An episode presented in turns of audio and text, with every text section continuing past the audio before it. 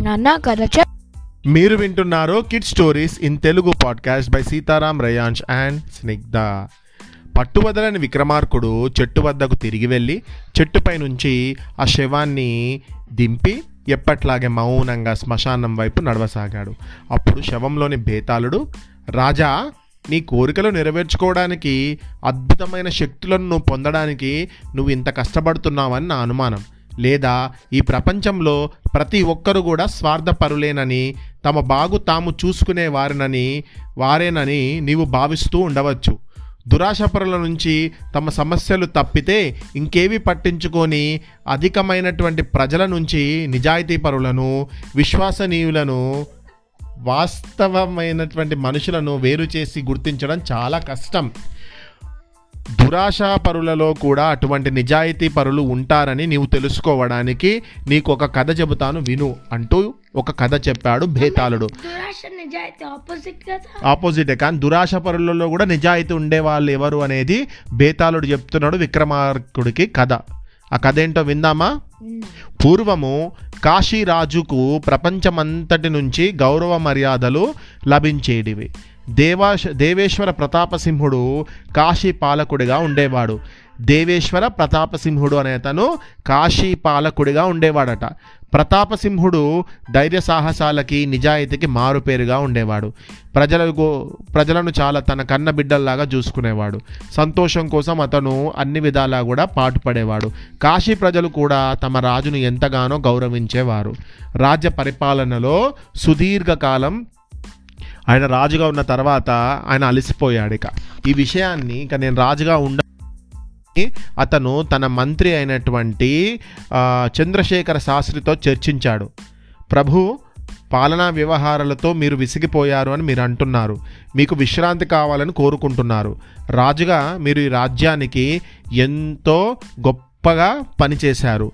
కానీ వీటితో పాటు రాజకోశాధికారిగా కూడా మీకు కొన్ని విధులున్నాయి. రాజకోశాన్ని తగిన విధంగా నిర్వహించడానికి ప్రత్యేక కోశాధికారి అవసరం ఉన్నప్పటికీ అంటే ఎవరైతే ఆ మనీని హ్యాండిల్ చేయాలి కదా ట్రెషరర్ అంటారు వాళ్ళను. రాజకోశాన్ని అంటే రాజు దగ్గర ఉన్నటువంటి డబ్బుని తగిన విధంగా నిర్వహించడానికి ప్రత్యేకమైనటువంటి కోశాధికారి అవసరం ఉన్నప్పటికీ ఈ అదనపు బాధ్యతను మీకు మీరే చేపట్టవలసి ఉంటుంది. కానీ ఇతర బాధ్యతలను మోస్తూ ఈ పని చేయడం చాలా కష్టం. అందుకే మీరు అలసిపోతున్నారు అన్నాడు మహామంత్రి. మహామంత్రి ఏం చెప్పిండంటే మీరు అడిషనల్ రెస్పాన్సిబిలిటీ తీసుకుంటున్నారు.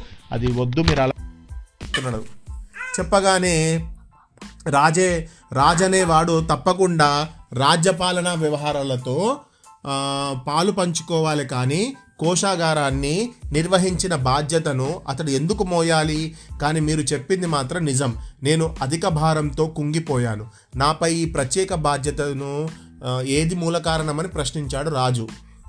అంటే నేను అడిషనల్ రెస్పాన్సిబిలిటీ తీసుకున్నా కదా బట్ ఇలా తీసుకోవాల్సిన దానికి కారణం ఏంటి అని అడిగిండు రాజు. దానికి మంత్రి సమాధానం ఇస్తూ వాస్తవానికి కాశీరాజు రాజ్య కోశాధికారి పదవిని సాంప్రదాయకంగానే నిర్వహిస్తూ వచ్చారు. మీ తండ్రి రాజా యుద్ధ వీరసింహుడు ఈ సాంప్రదాయాన్ని అమల్లోకి తెచ్చాడు. అంటే రాజు తన రాజ్యంతో రాజుగా ఉండు రాజ్యంలో రాజుగా ఉంటూ అట్ ది సేమ్ టైం ఏం చేయాలి? ట్రెజరర్గా కూడా ఉండాలి అనేది మీ ఫాదర్ నుంచి వచ్చింది అని చెప్తున్నాడు. మంత్రివర్య మీరు నాకంటే అనుభవశాలు పెద్దవారు కూడా.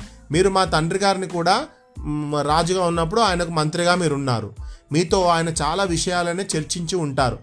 కాశీలో ఇలాంటి వ్యవస్థను సృష్టించడానికి తగిన కారణం ఏమిటో దయచేసి నాకు చెప్పండి అని అన్నాడు. మహామంత్రి నవ్వుతూ రాజా ఈ తప్పనిసరి సంప్రదాయం వెనుక ఒక అవమానకరమైనటువంటి ఒక ఘటన దాగి ఉంది. అంటే ఏం జరిగింది అసలుకు? రాజు అనేవాడు రాజ్యాన్ని చూసుకోవాలి. ట్రెజరర్గా సపరేట్గా ఒక వేరే పర్సన్ ఉండాలి కదా. బట్ ఏంటిది? ఈ పరిస్థితి ఎందుకు వచ్చింది? రాజు ఎందుకు ట్రెజరర్గా ఉంటున్నాడు? అనే క్వశ్చన్ని వేసిండట. అంటే మీ తండ్రి తన రాజ్యంలో ప్రజలు ఎలా ఉంటున్నారో చూడడానికని తరచుగా మారువేషంలో పట్టణం దాటి వెళ్ళేవారు. అదే సమయంలో రాజసేవకులు ఎలా పనిచేస్తున్నారో కూడా పరిశీలించేవారు. రాజు మారువేషంలో ఉండగా అతడిని ఏ ఒక్కరు కూడా గుర్తించగలిగేవారు కాదు. ఆ విధంగా మీ తండ్రి తన రాజ్యంలో జరుగుతున్న అన్ని విషయాల పట్ల ఎంతో అప్రమత్తంగా ఉండేవాడు.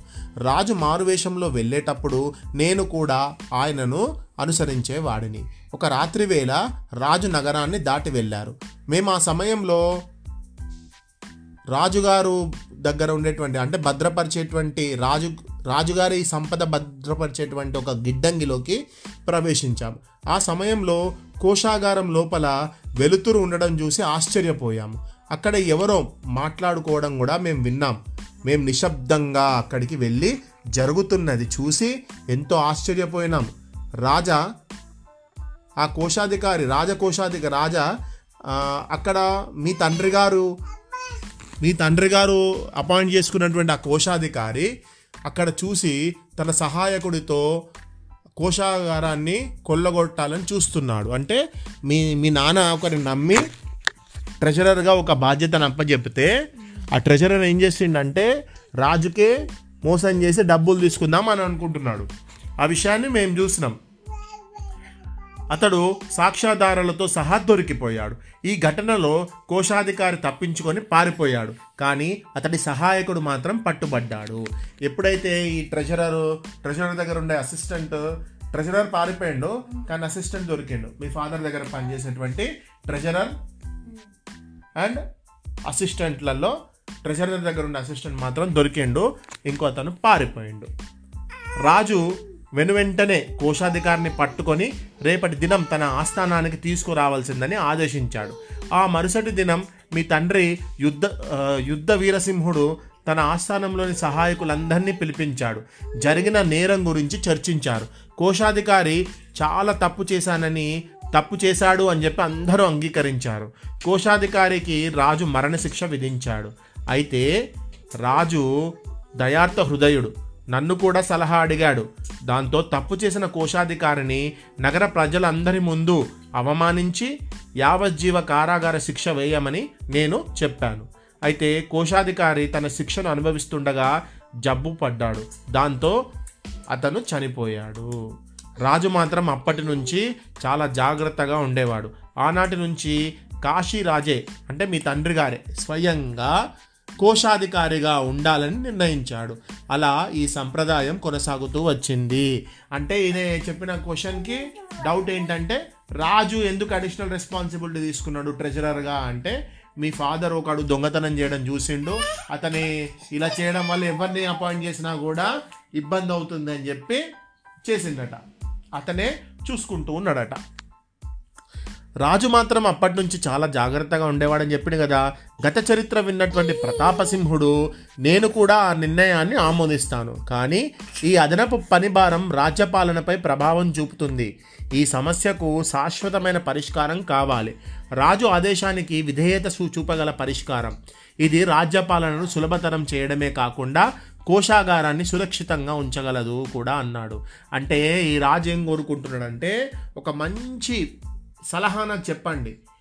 ఈ రాజ్యాన్ని నేను చూసుకోగలగాలి. ఎట్ ద సేమ్ టైం మన మన ట్రెజర్ని కూడా ఎవరు కూడా మనను మోసం చేయకుండా ఉండేలాగా ఉండాలి అని చెప్పి.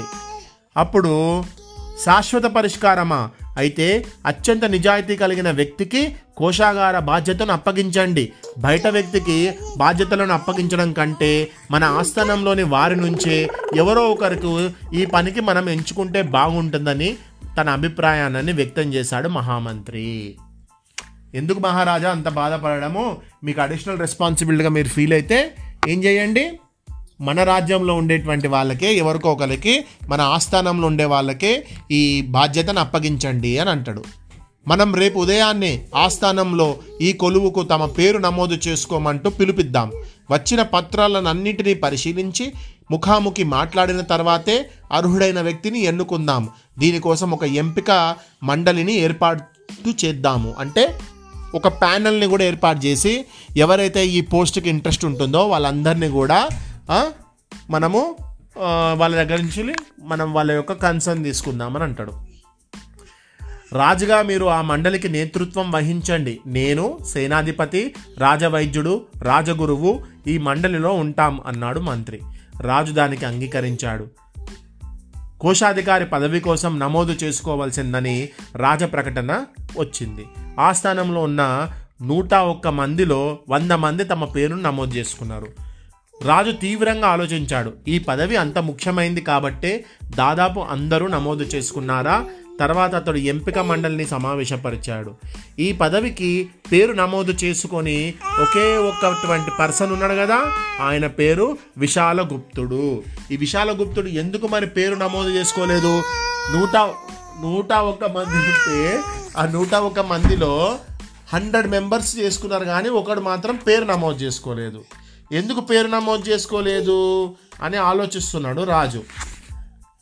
అయితే ఆ విషయం కూడా రాజు బాగా ఆలోచించిండు. ఏంటి? తీవ్రంగా ఆలోచించిండు. ఈ పదవి అంత ముఖ్యమైనది కాబట్టి అందరూ నమోదు చేసుకున్నారు కదా. మరి ఇంకొకతను ఎందుకు నమోదు చేసుకోలేదు? అంటే ఇతడు పేరు విశాలగుప్తుడు. ఇతడు ఆర్థిక వ్యవహారాల్లో నిపుణుడు. అంటే ఎకనామికల్గా బాగా ఆయనకు నా సబ్జెక్ట్ బాగుంది ఫైనాన్షియల్ మ్యాటర్స్లో రాజ్య ఆర్థిక విధానాలపైన సలహా ఇస్తూ ఉంటాడు. అలాగే రాజ్యానికి సంబంధించిన అన్ని విషయాలు కూడా అతనికి తెలుసు. సరైన అర్హత అనుభవం ఉన్న వ్యక్తి ఈ పదవికి ఎందుకు పేరు నమోదు చేసుకోలేదని అక్కడ ఉన్నటువంటి అందరూ కూడా ఆశ్చర్యపోయినరు. ఆస్థానంలో బహిరంగ సభలో మరుసటి దినం అభ్యర్థులను పిలిపించి పరిశీలించాలని నిర్ణయించుకున్నారు. సరే ఈయన పేరు నమోదు చేసుకోలేదు కదా మిగతా వాళ్ళు ఎవరున్నారో వాళ్ళందరినీ పిలిచి మనము ఒకసారి ఇంటర్వ్యూ చేద్దాం అనుకున్నారు. ఆ మరుసటి దినం అభ్యర్థులను అందరినీ కూడా పిలిచి రాజస్థానంలోని రాజసభికులు సామాన్య ప్రజలు కూడా ఉన్నారు. రాజు తరపున ప్రధానమంత్రి అభ్యర్థులను ప్రశ్నించసాగాడు. కోశాధికారి పదవికి పేరు నమోదు చేసుకున్న అందరికీ ఒక ప్రశ్న. ఈ పదవికి మీరే తగిన అభ్యర్థి అని ఎందుకు అనుకుంటున్నారు? ఈ పదవికి మీరు ఎందుకు నమోదు చేసుకున్నారు? అని అడిగాడు. రాజు అడిగిన ప్రశ్నకు ఆ మంద మంది అభ్యర్థులలో ఏ ఒక్కరు కూడా సరైన సమాధానం ఇవ్వలేకపోగా తానే తగిన అభ్యర్థినని రుజువు చేసుకోలేకపోయారు. దాంతో ప్రధానమంత్రి రాజు అనుమతితో ఆ పదవికి పేరు నమోదు చేయని వ్యక్తిని సంబోధిస్తూ నీవు ఈ పదవికి ఎందుకు నమోదు చేసుకోలేదో అని ప్రశ్నించాడు. విశాలగుప్తుడు తన అవసరం తన ఏం చేశాడంటే తన ఆసనం కూర్చున్నటువంటి సీట్ నుంచి లేచి వినయంగా ఇలా సమాధానం ఇచ్చాడు అయ్యా నేను ఇప్పుడు చేస్తున్న పనులు బాధ్యతలతో పూర్తిగా సంతృప్తితో ఉన్నాను. ఆస్థాన ఉద్యోగిగా నేను రాజ్యశ్రేష్ఠును కోరి ఆర్థిక వ్యవహారాలపైన నా అభిప్రాయాన్ని తరచుగా వ్యక్తపరుస్తూ ఉన్నాను. అందుకే రాజకోశాధికారి పదవికి నేను పేరు నమోదు చేసుకోలేదు. ఈ పదవికి నేను తగిన వాడిని కానని నాకు నేనుగా భావించడంతో నా అభ్యర్థిత్వం అంతటితోనే ముగిసిపోయిందని నేను భావించాను. అంటే నేను చేసేటువంటి డ్యూటీ నేను బాగా చేస్తున్నా బట్ ఇదొక్కటి నాకు అడిషనల్ బర్డన్ అనుకొని నేను చేయలేదు అని అన్నాడు. తర్వాత దేవేశ్వర ప్రతాప మహారాజు ఇలా ప్రకటించాడు. గౌరవనీయులైన కాశీప్రవాసురారా కాశీనగర రాజునైన నేను రాజుగా నా విచక్షణాధికారాన్ని ఉపయోగించి విశాలగుప్తు కాశీ రాజ్య కోశాధికారిగా నియమిస్తున్నాను అని చెప్పిండు. ఈ కొత్త పదవికి అనుగుణంగా అతని జీతం కూడా పెంచుతున్నాను అని చెప్పిండు. ఆ స్థానంలో ఒక్క క్షణం నిశ్శబ్దమైపోయింది. బేతాళుడు ఈ కథ చెప్పి విక్రమార్కరుడితో ఇలా అన్నాడు ఓ రాజా విశాలగుప్తుడిని రాజ్యకోశాధికారి పదవికి ఎందుకు ఎన్నుకున్నాడా రాజు? అతడు వాస్తవానికి ఆ పదవికి అతని పేరు కూడా నమోదు చేసుకోలేదు కదా. పైగా రాజస్థానంలో అంతమంది ముందు తన ప్రస్తుత బాధ్యతల పట్ల తాను సంతోషంగా ఉంటున్నానని ప్రకటించాడు కూడా. ఇప్పుడు ప్రశ్న ఏంటంటే ఆ పదవికి అర్హుడి అర్హుడిని నేను కాను అని అన్నా కూడా ఈ విశాలగుప్తుడినే ఆ పదవికి ఎందుకు ఎంపిక చేశాడా రాజు? ఈ ప్రశ్నకు సమాధానం తెలిసి కూడా నువ్వు చెప్పలేకపోయావో నీ తల వెయ్యి ముక్కలవుతుంది అన్నాడు. దానికి విక్రమార్కుడు సమాధానం తెలుసు కదా చెప్పిండు. అభ్యర్థులందరూ కూడా కోశాగారంలోని ధనాన్ని దుర్వినియోగపరిచేటువంటి పథకాన్ని తమ మనస్సులో ఉంచుకొని వచ్చారనే రాజు అర్థం చేసుకున్నాడు. అలాంటి వ్యక్తులు ఆ పదవికి ఎంపికయ్యే అవకాశం ఏమాత్రం కల్పించకూడదని రాజు భావించాడు. అందుకనే ఈ పదవికి పేరు నమోదు చేసుకొని వారిపైనే రాజు దృష్టి పెట్టాడు. ఆ తర్వాతే అతడు తక్కువ వేతనం లభిస్తున్న ఆ పదవిని ఎందుకు ఆశిస్తున్నారంటూ అభ్యర్థులందరినీ ప్రశ్నించాడు.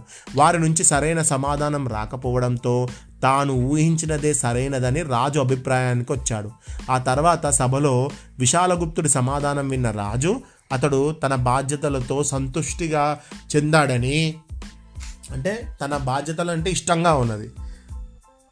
నిజాయితీపరుడని దురాశ లేనివాడని గ్రహించాడు.